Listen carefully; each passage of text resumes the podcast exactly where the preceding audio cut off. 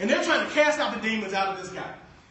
And of course, they were not able to successfully cast out the demons. So they call on their leader, Jesus. Jesus comes in, what's up, you know? He comes in. You know, when Jesus walks in the room, what? He walks in, successfully does what he came there to do, casts out the demons. Disciples are in awe. Everyone's in awe. They walk away. Later on, Scripture says that these disciples came to Jesus and they said, how were you? Now, let me tell you this. They looked at Jesus like a real, regular person. Although he was a leader, he was a savior, but they still saw him physically as a person. How were you able to do that? And we weren't able to do that. This is the sauce that Jesus, I want you to open up your hand. Put that seed in your hand. This is what Jesus said. This was amazing to me. He said, oh, ye of little faith.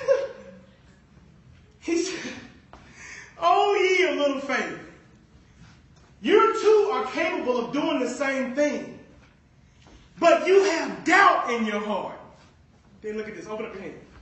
He said, but if you have faith, the size of what's in your hand, a mustard seed, you too can say to the mountain, be moved, and it'll forever be cast into the sea, and nothing will be impossible to you.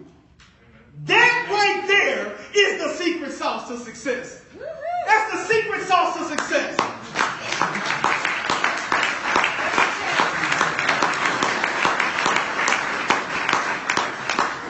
So what I'm telling you is that seed that you hold in your hand, if you have faith that size, look at how small it is. Some of you reached that cup and almost had to get two or three liters. If you have faith in what it is that you wanted to do in life, you can literally do anything. You can create the impossible. That seed in your hand will forever serve as a reminder to you that whenever you have the faith the size of a mustard seed, everything is possible for you. It'll remind you that all things are possible through Christ Jesus who strengthens me. How does he strengthen me? By reminding me of his word daily that I too can move mountains. I too can calm the storms. I too can do all things through Christ. I can, I can change and calm the oceans, guys. I can call those things that be not as though they were. And you can too. So the next ingredient, y'all got the first ingredient, right? Faith. Write it down. Faith. You have to have faith in your vision. Here's the second ingredient.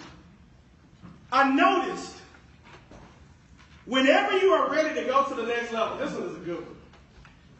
Whenever you're ready to go to the next level, or you're calling those things that be not as though they were in your mind, that's when the test of faith comes. It's so easy to have the faith when everything is going good. Everything is fine and dandy, and you got this vision, everything is good, money is good sitting there, job is secure, right? Everything is going right. It's easy to say, oh, yeah, I got this vision. But what about when life comes punches you in the face? Right? That job lets you go instead of you letting it go.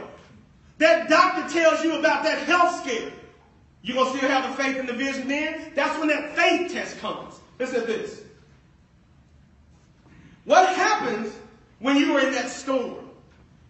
When you're prepared for this test mentally, you know what to look for. When you study for the test, you'll be ready for it when it comes.